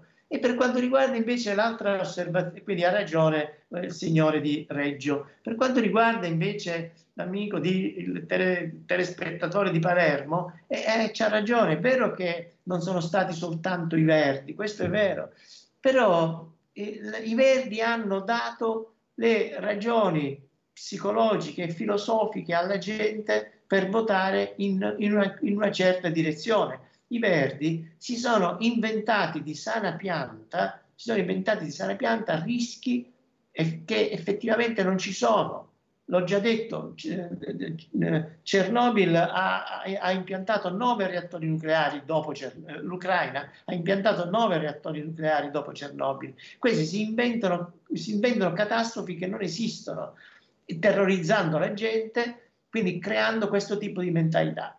Altre forze politiche su questa, su questa uh, forma di ideologia anche loro uh, eh, ci hanno inzuppato il biscotto e, quindi ci, eh, eh, eh, ci marciano con, loro, con, la loro propaganda uh, politica, ma è una mentalità ambientalista che non ha niente a che vedere con la protezione dell'ambiente. Di questo bisogna, essere, bisogna rendersene conto. Poi non lo so se è per ignoranza o per malafede, però voglio dire, i Verdi sono nati 40 anni fa e promettevano il sole che ride 40 anni fa il contributo dell'energia solare alla produz- alla, al fabbisogno energetico dell'umanità era l'8%. Oggi il contributo dell'energia solare, come per solare intendo legna da ardere, idroelettrico, fotovoltaico ed eolico, questa è l'energia solare. Oggi il contributo dell'energia solare è il 9%, quindi dopo 40 anni non ci si è mossi di un passo. L'umanità si è servita dell'energia solare al 100% dalla notte dei tempi sino a 200 anni fa. 100%. Oggi l'energia solare è, è, è l'8-9%. Quindi l'energia dal sole è l'energia del passato, dobbiamo rendercene conto. Professore, senta, per concludere, ringraziandola del suo tempo e della sua disponibilità, questo governo avrà mai il coraggio di varare un piano per la costruzione, non dico di 30, ma almeno 15 reattori nucleari? Io non credo. Mi dispiace che, che, che, sia così, io non credo. Poi questo governo delle, avrebbe, avrebbe delle responsabilità più immediate sul costo dell'energia elettrica. Questo è una cosa molto grave, non tanto per gli utenti domestici, quelli che piangono sono i poveri pensionati che hanno oh, oh, 1000 euro di pensione al mese, ma quanto per eh, le aziende, molte delle quali stanno chiudendo per due ragioni. Primo, perché hanno costi energetici no, eh, insopportabili ma secondo perché diventano non competitivi, quindi anche se possono, potessero sopportare i costi energetici, no? anche se potessero sostenere i costi energetici, si ritrovano a dover competere con altre aziende che stanno eh, in Cina o che stanno altrove eh, e che pagano, che hanno costi energetici che sono ridotti eh, de- della metà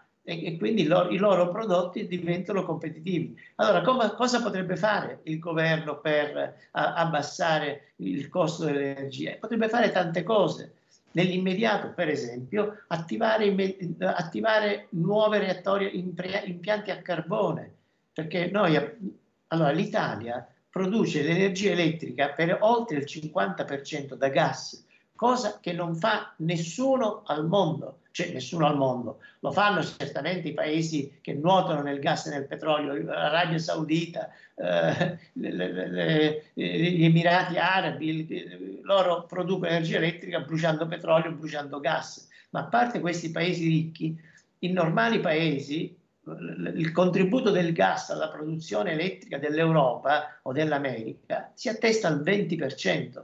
Noi invece, Italia, che non abbiamo gas, lo facciamo al 50%, quindi dobbiamo assolutamente ridurre. E a, a, a favore di chi? È a favore del carbone, perché, perché il carbone è più di più immediata realizzazione. Gli impianti nucleari bisognerebbe far, richiedono 10 anni. L'India, L'India ha un progetto di, di 10 reattori nucleari fra 10 anni, ma ne ha, ne ha avviati 10 contemporaneamente. Quindi se questo, se, se questo governo riuscirà a fare il nucleare, io temo di no, perché, perché, perché, perché eh, vabbè, la cosa è un po' più lunga da, da spiegare, ma temo di no. Però qualcosa la potrebbe fare. Un'altra cosa che potrebbe fare, questa nell'immediato, togliere ogni... cioè nella, nelle bollette elettriche, nelle bollette elettriche ci dovrebbe essere soltanto il costo della elettricità e del, e del suo trasporto. Invece le bollette elettriche sono operate per 20 miliardi l'anno di oneri di sistema che vanno a beneficio, denaro che va a beneficio dei produttori di fotovoltaico ed eolico. Questo denaro deve essere invece andare nel, non deve essere tolto dal, dalla bolletta elettrica e casomai andare a carico della, eh, dello Stato come collettività se, se, ne ha, se, ne ha, voglia. Invece in questo modo si obbliga l'utente elettrico a pagare eh, una cosa che non sta comprando. Quindi questa è un'altra, un'altra cosa ancora che si potrebbe fare, che, che andrebbe fatta.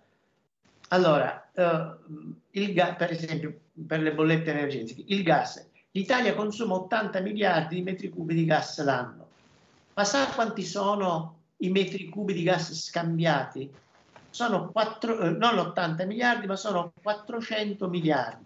Come mai? perché ci sono più di 600 operatori intermedi no? che di fatto sono una sorta di parassiti che, che, che aumentano, fanno aumentare il, il costo della materia prima. Sarebbe invece semplicissimo togliere tutti questi parassiti intermedi che non fanno niente no? e far sì che il distributore di gas lo deve comprare, a, a, dirett- lo compra direttamente dall'importatore e basta, senza che ci siano questi, questi eh, secondi eh, giri. Un'altra cosa che si potrebbe fare, hanno, pers- hanno perseguito questo tetto a prezzo del gas europeo, che, che si poteva capire sin dal primo giorno che era un'idea sciocca e meraviglia come una persona che così quotata e così stimata come Draghi abbia avuto questa, questa pensata. Una pensata senza alcuna speranza, perché va contro le leggi del mercato, che sono le leggi che si è data l'Europa, va contro quei paesi ricchi che non hanno nessuna voglia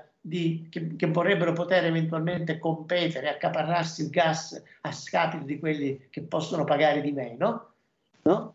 e va anche contro il fatto che ci sono i, i paesi dell'Europa, sono paesi che hanno una struttura energetica, una politica energetica diversa l'uno dall'altra. Noi non possiamo andare a piangere a, a, a, in Europa dopo essere stati per 30 anni in ricreazione. La, la, la campanella di fine ricreazione è suonata e, e, e sarebbe, e, non possiamo ora uh, incolpare l'Unione Europea per gli errori che noi abbiamo fatto. La Francia ha 60 reattori nucleari, noi ne abbiamo zero, ne, ne paghiamo le conseguenze. Invece cosa può fare il governo per bloccare l'ascesa del prezzo del gas? Può semplicemente dire, signori, voi che, avete, che state importando gas e lo importate con contratti che sono ventennali o trentennali e lo state pagando a un prezzo, eh, diciamo, 1, eh, vi, vi, si consente di venderlo a un prezzo 2, non a un prezzo 100. Quindi semplicemente, e questo lo può fare, il, il, governo lo può fare con un decreto, domani mattina, da domani in poi, chi vende gas non lo può vendere più a un tot per cento di quanto non l'abbia acquistato. Eh, è, è una cosa fattibilissima. E naturalmente pesta i calli a qualcuno, pesterà i calli a Leni, non lo so, uh, però, uh, però un governo deve anche poter dire a questi signori eh, datevi una regolata, non potete speculare così tanto ai, ai, ai, danni del nostro sistema, anche perché poi se le aziende chiudono, credo che ci rimettono anche, la, la, anche uh, le aziende uh, che, che, che, che, operano col gas. Professore, un'ultima cosa, eh, Lorenzo da Cesano Boscone. Il territorio italiano, notoriamente soggetto a fenomeni sismici, permette la costruzione sicura di centrali nucleari? Allora, eh beh, il, il, Giappone ne ha 53, ne ha avuti 53, ha avuto un terremoto di forza 9 e, e i, reattori, e i 53 reattori nucleari giapponesi si sono, nel 2011 si sono comportati benissimo di, su 53 c'è stato uno che non è stato per colpa del terremoto, ma perché è stato inondato da acqua il sistema di rifra- di, elettrico, che, che, il generatore diesel che governava il sistema di raffreddamento è, è, è andato in malore, è successo quel che è successo. Quindi la sismicità non ha nulla a che vedere, si possono, noi costruiamo autostrade, No. Il, il, il, terremoto del Modenese che c'è stato nel, in quegli anni lì, nel 2011 se non ricordo male, io mi trovo proprio a Modena e, e sono crollate certamente le, le, le, case antiche, le case di, di, di, secolari, eh, ma, ma, ma le, le, autostrade sono rimaste tutte perfettamente in piedi su piloni alti 15 metri, 20 metri. No? Si può costruire il tutto in modo tale da... Eh, sostenere eh, ogni eh, impatto contro, in questo caso, da, da, terremoto. Poi ci sono anche reattori nucleari che possono stare sulle navi. No? C'è, c'è una, una, città in Siberia che è alimentata da reattore nucleare che si trova galleggiante su una nave. Quindi non c'è nessuna ragione per cui noi non possiamo avere reattori nucleari. Professore, io la voglio ringraziare del suo tempo e della sua disponibilità. Credo che stasera i nostri ascoltatori abbiano avuto modo e maniera di chiarirsi un po' le idee. al piacere però di riaverla con noi. La ringrazio Grazie. molto. Grazie a voi, quando, a disposizione anche in futuro. Grazie ancora e buona Buonasera. serata. Buonasera.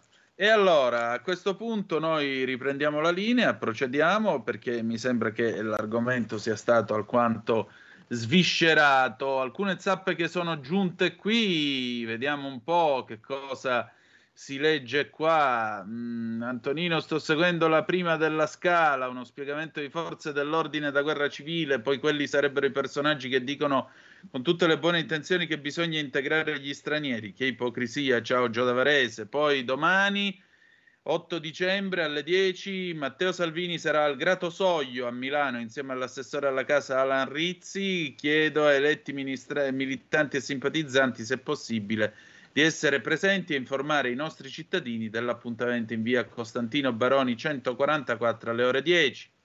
Ancora, buongiorno, mi potrebbe spiegare la differenza tra tasse, imposte e, contributi, e tributi?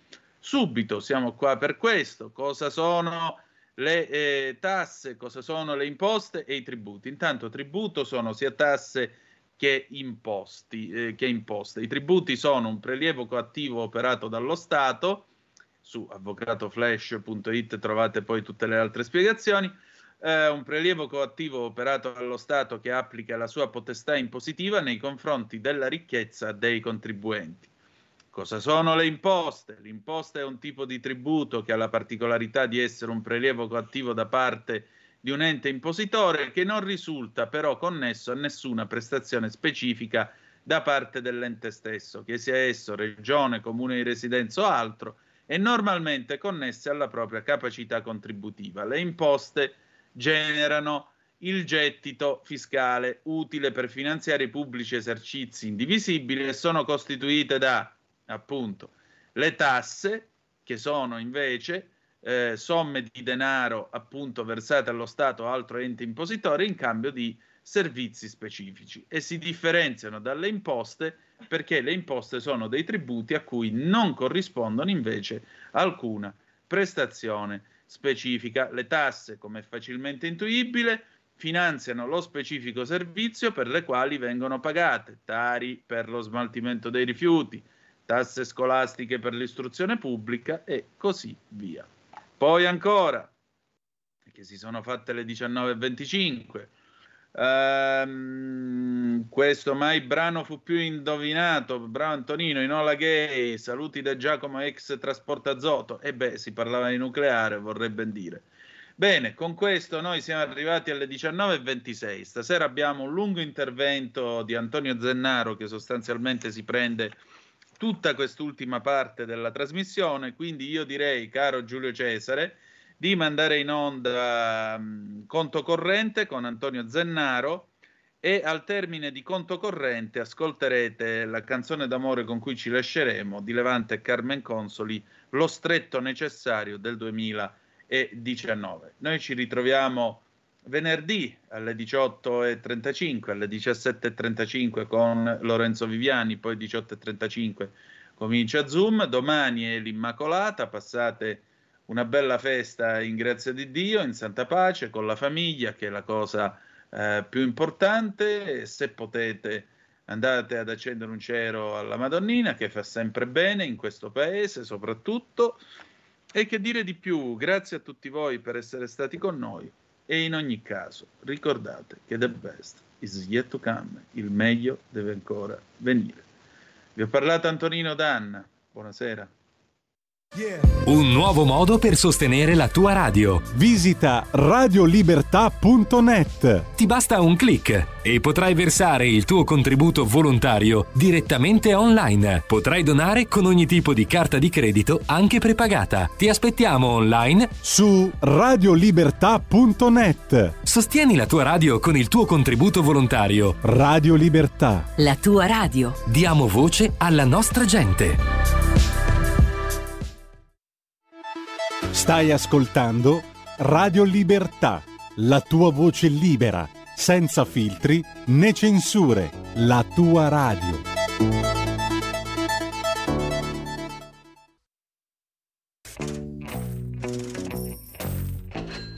Va ora in onda Conto corrente, economia e finanza per tutti. Conduce Antonio Zennaro.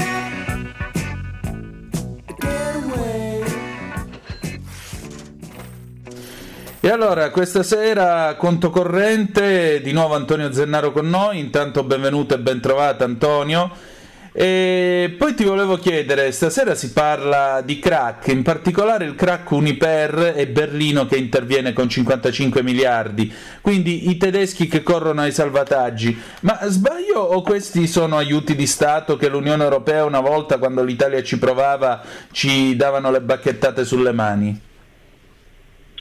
Buonasera Antonino, buonasera a tutti gli ascoltatori e bentornati a Conto Corrente. Ma eh, effettivamente sembra che a volte eh, viaggiamo, eh, come si può dire, nel, c'è un binario di prima classe e un binario di seconda classe e noi italiani sempre nel binario di seconda classe.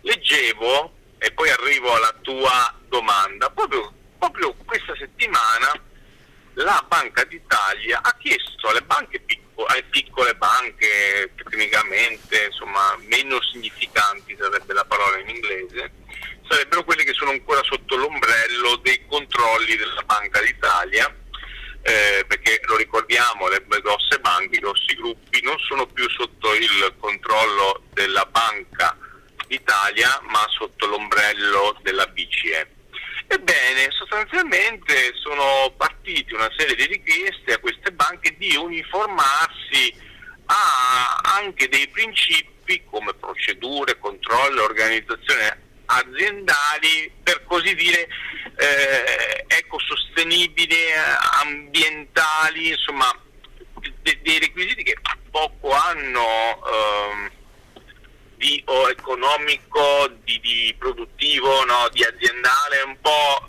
eh, sono indicazioni della Banca Centrale Europea, però sono indicazioni che poi alla fine possono ovviamente con la scusa dell'ambientalismo andare magari a ridurre il credito alle piccole e medie imprese e alle famiglie. Eh, vedevo anche i dati, da quando non c'è più la garanzia statale sugli, sui prestiti eh, si sono ridotti anche i prestiti alle piccole e medie imprese. E quindi torno alla tua domanda, cioè quando in Italia abbiamo avuto le crisi bancarie, quando abbiamo avuto i problemi di eh, banche venete ad esempio, ma anche Etruria, insomma qua abbiamo persone che hanno perso i soldi, perso i risparmi. E anche assai direi. E anche assai e non si poteva fare il salvataggio pubblico, quindi si è fatto questo bail-in, no? eh, però poi all'estero quando è ora fanno i salvataggi pubblici, soprattutto in Germania, in Francia che hanno nazionalizzato le imprese energetiche. Io mh, mm, poi se andiamo a entrare nella normativa, penso vabbè siamo un po' no, il popolo di fa, siamo noi che siamo ci autoregoliamo in maniera più... poi alla fine se uno va a studiare le carte così non è. Non è. Cioè, effettivamente c'è un, se vogliamo, soggettività del giudizio di approccio da parte della Banca Centrale, della Commissione Europea quando si parla di Italia e quando si parla di Germania. Ci sembra che loro effettivamente siano in prima classe noi in seconda o terza. E, e, quindi questo si vede anche in questo, cioè, su Monte dei Paschi non vi dico, insomma, anche per tentare una pseudo nazionalizzazione, no? cosa il tesoro ha dovuto produrre di carte, porti, banche, insomma tutto quello che è successo la settimana scorsa. Quindi mentre là alla fine deliberano, fanno, eh, nazionalizzano e nessuno li va poi, non devono rendere conto quasi a nessuno sembra, no? Quindi il suo aspetto è un po' preoccupante e difficile da smarcare, perché se poi tu anche fai, ti azzardi a fare un minimo di critica a questo, vieni etichettato, bollato con la lettera scarlatta di anti-europeista, ma questo non c'entra niente con l'anti-europeismo, cioè su un provvedimento che prende l'Europa non è che sei anti-europeista, no euro, no qua, Italexit, cioè, cioè non è che eh, c'è un dogma sull'Europa e non si può dire nulla sull'Europa, no? quindi molto probabilmente c'è un approccio diverso che andrebbe corretto perché sono delle opportunità nuove, tante imprese, anche banche americane stanno scegliendo Italia, scegliendo Milano nelle ultime settimane, se ne vanno da Londra e stanno aprendo e stanno investendo in Italia, sempre di più Milano hub economico-finanziario europeo. Quindi forse mh, eh, un approccio diverso, meno teutonico, franco-tedesco e più europeo, cioè, nel senso europeo, cioè alla fine siamo noi veri europeisti che vorremmo che le cose vengano fatte in maniera equa per tutti, no? Cioè, questo è europeismo e non fare figli e figliarsi. Quindi e adesso vedremo anche con la nazionalizzazione di, della raffineria di, di mi sembra Priolo in Sicilia, se anche qua in Europa, visto che loro hanno nazionalizzato di tutto e di più, ci apriranno anche un altro alert sul tema della sovranità energetica. Mi auguro, spero di no. Eh, tanto più che si parla di una società russa, quindi eh, spero che anche in questo caso non, eh, l'Europa, la, i partimenti anticoncorrenza, pro concorrenza, insomma si sta di tutto di più, eh, non ci apre una procedura anche su questa cosa qua. Quindi secondo me quando una banca va in difficoltà è giusto che chi sbaglia paga, che vengano processati se hanno rubato i soldi, ma è giusto anche salvaguardare il risparmio, quindi il paid-in è stato un disastro. E quindi io sono d'accordo che è giusto se hanno un problema che nazionalizzino o che lo Stato tedesco intervenga, però questo deve accadere anche se problemi lo Stato italiano, se ha problema insomma, una banca italiana, un'entità italiana, non vedo perché noi dobbiamo invece rimetterci i soldi, creare instabilità, eh, no? E anche queste procedure insomma, andrebbero un po' forse per le piccole banche riviste un po', insomma, un po' più diversamente e quindi non vorrei che questa sia una strategia per come sempre indurre, non in tentazione, ma indurre a un'aggregazione tra i piccoli e quindi creando sempre di più dei oligopoli no? dove ci sono solo grosse banche, grossi gruppi eh, sotto il controllo BCE e, e il piccolo non, non, è più competitivo. Quindi secondo me questa è una sfida della Commissione Finanze, del gruppo economico dei parlamentari europei guidati dal nostro bravissimo Marco Zanni in Europa, che so che su questi dossier è alla grande sul pezzo, eh, sperando che anche gli altri europarlamentari italiani eh, insomma, monitorino eh, questi aspetti. Io mi sono ritrovato in qualche dibattito con qualche europarlamentare del PD negli anni scorsi, no? Certo. E ovviamente io venivo etichettato come critico, eurocritico, no? ma sostanzialmente insomma, denunciavo questo dualismo, questo, questa classe, no, eh, prima classe per i tedeschi, per i francesi, la seconda, terza classe, addirittura la terza, a volte trattati peggio degli spagnoli e dei portoghesi.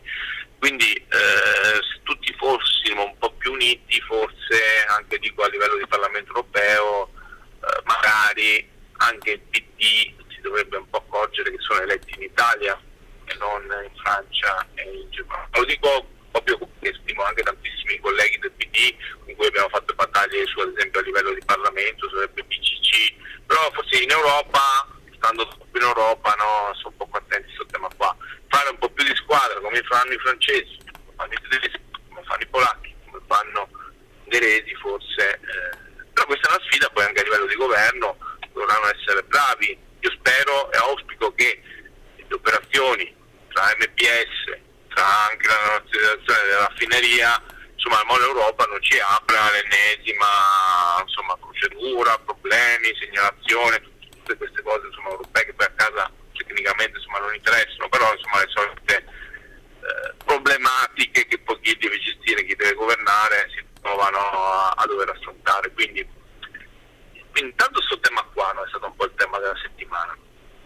E poi, se posso Antonino, se non hai un'altra domanda, eh, sono continuati i default nel mondo cripto. Infatti, io però una cosa te la volevo chiedere.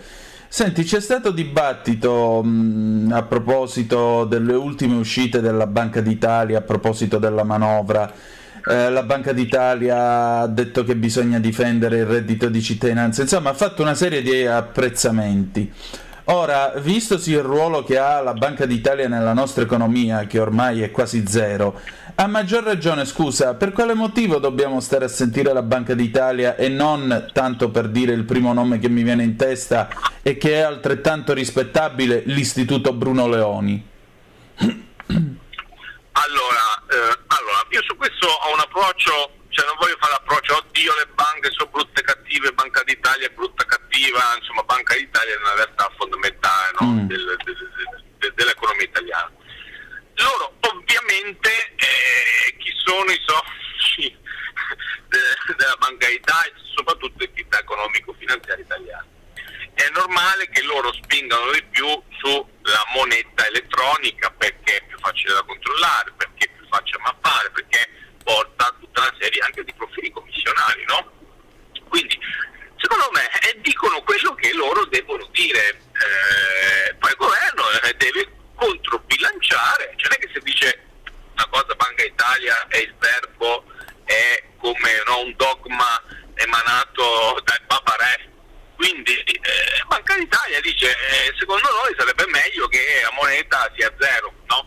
Sì. Eh, parlo della moneta fisica, anche perché a livello di banche centrali europee stanno lavorando sto euro virtuale, non ho capito questa roba come si approccerà. Dopo c'è una concezione diversa di libertà che deve avere la politica, secondo me, è quello di dire che comunque il contante è la moneta fisica, eh, chiamala come ti pare, che poi c'è anche il dibattito, però è sostanzialmente, non è che uguale evasione, è il senso di libertà, non è controllo, perché insomma questa cosa dà fastidio a tanti, però sinceramente è stato visto attaccato anche da qualche giornalista in maniera pesante no, il capogruppo Romeo, no? perché ha detto se io vado in taxi eh, con l'app e pago, insomma sono tracciato, tracciato. E tutti hanno detto eh ma i giornalisti ma tu lo dici dove vai al tassista, ma non è ovviamente la stessa cosa perché ci può essere un furto di dati, ci può essere no, qualcuno che ti controlla cioè alla fine dobbiamo lasciare un minimo di libertà secondo me di ai cittadino spendere come va. E poi il tema poi non è manco come questo del, delle... il tema è che se io, l'ho già detto l'altra volta, vado a versare in banca un tot, vengo segnalato, anche se sono soldi ufficiali, allora perché io devo essere segnalato perché ho un negozio e verso il contante in banca devo essere segnalato? Questo serve l'aumento del... non è il tema del nero, del, non, del nero, della e chi fa il nero in maniera organizzata le fa addirittura quei bonifici, fanno le società cartiera, evadono l'IVA tutto con bonifico bancario, non con la moneta, con, con la banconota, cioè, ma di che se noi prendiamo, io leggo tanti giornali locali perché ovviamente no, eh, se truffe, cioè anche nel mese scorso ho visto la Guardia di Finanza abruzzese che fa un lavoro straordinario, ha beccato la gente che faceva le truffe con i carburanti. Ecco.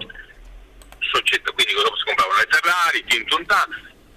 Antonino, società pagavano con bonifico, pagavano, cioè, sono, cioè, e hanno preso milioni di euro, mica andavano con il contante con la valigetta di, cioè, ma di che stiamo parlando? Sì, no, perché qua pare che secondo loro i mafiosi o i trafficanti di droga si scambiano le valigette con 5.000 euro. Non ci fanno niente con 5.000 euro. Ma che ci fanno? Il tema è essere segnalati o no come operazione sospetta. Perché qua abbiamo 2.000 giornalisti economici che parlano di economia e poi non sanno come funziona no, la procedura. Cioè allora io sono un negoziante, verso in banca il contante e vengo segnalato, ok? Mm. Questo è il tema vero. Quindi se io alzo la soglia, ovviamente questo ti comporta che non vieni segnalato. Eh, ovviamente al di là del pagamento, dopo di cui io voglio pagare in contanti fino a no. Ma eh, la verità è che eh, il scontrino viene fatto e che non viene fatto. Cioè lo scontrino viene fatto se io pago 5.000 euro, compro, non so, compro a, a qualsiasi cosa, quindi di che parliamo? No? Anche esatto. perché vi spiego un'altra cosa, uno potrebbe benissimo mettere quei 5.000 euro lì, cioè faccio un esempio come fanno, che non è che sto, però operazioni tracciate, mappate su richieste della Guardia di Finanza. Vai al money transfer, fanno, mandano i soldi in Pakistan, in Pakistan gli fanno il bitcoin e, e, e, quindi, e quindi l'artigiano deve essere massacrato per no? Cioè, quindi quello che io eh, vorrei il tema è che è uscito su vari eh, giornali che le principali centri, società informatiche sembrerebbero che non hanno pagato il fisco per un valore contabile di 33 miliardi di euro negli ultimi anni, negli ultimi 3-4 anni. Questo secondo me è il tema vero di recupero dell'elusione fiscale. Esatto. Solo questo tema qua nessuno lo vuole toccare perché ovviamente vuole toccare i grossi, i forti. Eh, quindi a creare il, un po' come 1984, no? il mostro immaginario, l'artigiano va alla serrata mani pieni di contante alla Poggiolini, no? Sì, eh, sì. Cioè è un mito un po', no? Sono i servizi che faceva qualche, no? Eh, la 7 che intervistano il invasore zero, ma, ma di stiamo parlando? Cioè, non, non, è un film, è un cinema. Quindi anche l'Italia ovviamente spinge perché porta avanti i suoi interessi di ovviamente aiutare il sistema bancario però il governo poi deve fare le scelte, non è che ho visto che Confindustria che ha criticato la manovra anche in maniera pesante. Però eh, amen, cioè nel senso che non è che si può accontentare di tutti il reddito di cittadinanza eh, crea dei grossi problemi, va riformato, eh, crea problemi sul mercato del lavoro, non lo dico io ma lo dicono tutti gli indicatori, quindi il governo farà le proprie scelte, cioè, non lo vedo una apostasia, sta roba di, di intervenire, no? Eh, Banca Italia, però sbagliano anche secondo me alcuni esponenti, non della Lega devo dire, che hanno però preso sta roba, Banca Italia, Banca d'Italia non si deve azzardare, vabbè Banca Italia ha detto la sua e noi diciamo la nostra, no? Certo, mi pare cioè, chiaro. Eh, mm, secondo me questo aiuterebbe anche un po' il dibattito a non creare problemi, a non creare divisioni e fare squadra, poi quando c'è da fare squadra, no?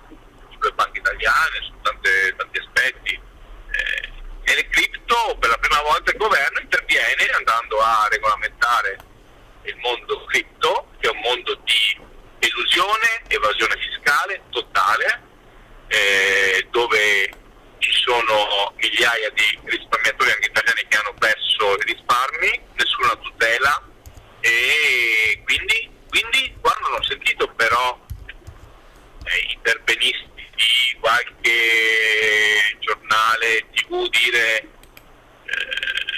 il mondo delle cripto è un mondo no? opaco. Esatto. Non ne parlano, non ne parlano di questo tema qua che magari la, quello Bankman là aveva finanziato il Partito Democratico Americano, magari anche stessi tanti finanzieri che finanziano alcune forze politiche hanno operazioni, hanno investito in queste piattaforme di trading di, di, di criptovalute, no? Quindi eh, io mi sono preoccupato da questo mondo di cripto dove tu come apri YouTube, come apri Google, ti bombardano di eh, opportunità di investimento e poi perdi soldi, no? Esattamente. Forse qua, qua, qua io invece interverrei in maniera pesante, perché ripeto, l'artigiano se fa anche uno sgarro, ma fa l'artigiano, ma come l'esercente o come qualsiasi altro cristiano e non cristiano che sbaglia viene massacrato e qua abbiamo piattaforme multimilionarie con sede in paradisi fiscali che drenano milioni, miliardi di euro dall'Italia e li portano fuori e sono soldi che non rientreranno più né nell'economia reale ma neanche nell'economia virtuale. Quindi forse qua un attacco forte, e lo dico in maniera consapevole, da parte delle autorità pubbliche su questo mondo cripto anche europeo andrebbe fatto. Esattamente. Senti, eh, c'era un altro argomento che, stu- che, tu stavi per affrontare prima che io irrompessi con questo e così ci avviamo alla fine della nostra eh, trasmissione. Di che cosa volevi parlare? Dimmi un po'. No, che continuano i fallimenti di queste piattaforme cripto. Mm. Insieme a insieme anche se andiamo a vedere una grossa svalutazione delle società informatiche quotate nei principali mercati borsistici. Cioè, questo è un tema secondo me importante perché hanno venduto per anni il settore tech come forse il settore che avrebbe fatto diventare tutti ricchi. Cioè, è un concetto un po' complesso ma per eh, parla a breve, semplice anche per chi ci ascolta.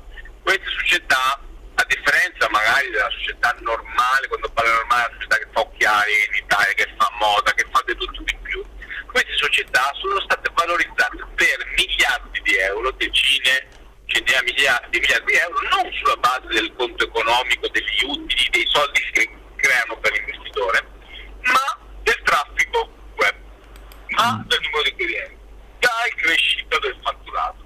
Questo ha anche senso sotto un profilo di valutazione, ma poi se queste aziende, queste piattaforme, se dopo 5, 6, 7, 8 anni non producono un euro di utile, un euro di utile, capite bene che quello di carte casca, il conto arriva a fine della mangiato del pranzo, della cena, prima o poi qualcuno il conto lo deve pagare. Quindi, tralasciando il cripto che adesso sta, tutte le, tantissime piattaforme stanno andando in difficoltà e io dico a chi ha investito trattatela come una scommessa, cioè come andare al casino, se dovete proprio spendere questi soldi sul giocate come fosse dici ma mi sono giocato su Benalotto.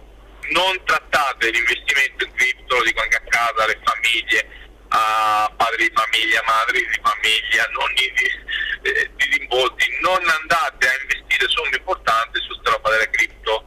Cioè, se, po- se, proprio dovete farlo, ok, trattatelo come possa essere una roba d'azzardo, cioè non dateci l'importanza di, eh, non è un investimento come a comprare il BTP o comprare le azioni, cioè attenti, attenzione.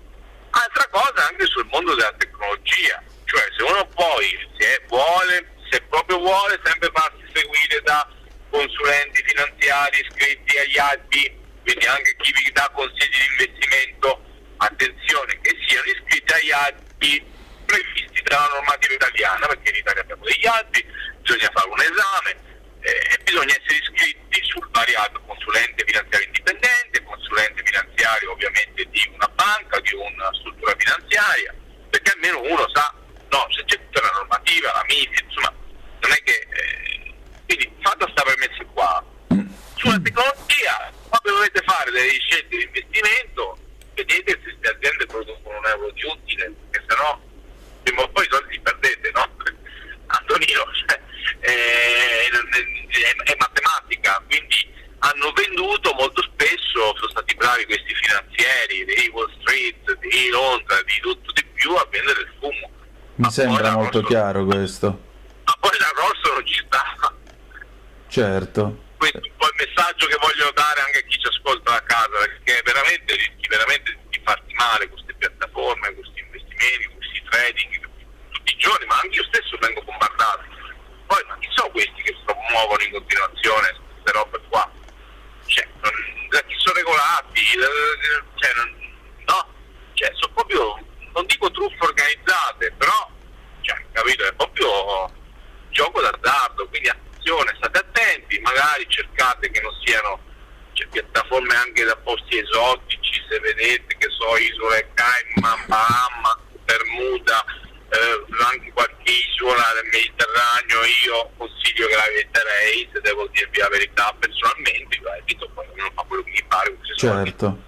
è la libertà però io eviterei eh, se uno già ha sede in Italia già io in Italia un paese dell'Unione Europea o comunque c'è una regolamentazione però paesi esotici insomma io eviterei sinceramente no che dopo di tanto è vero che FTX di questa mega piattaforma, il nuovo Warren Buffett eh, della finanza, Antonino aveva sede alle Bahamas.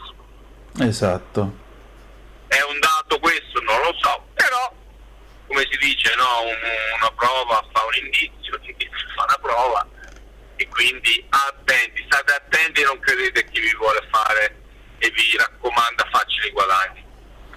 E con direi che possiamo anche augurare ai nostri ascoltatori una felice Immacolata per domani e noi ci ritroviamo il 14 dicembre, va bene? Benissimo, benissimo Antonino, un saluto a tutti gli ascoltatori e sempre viva Radio Libertà. Sempre, grazie a te, un abbraccio. Avete ascoltato Conto Corrente.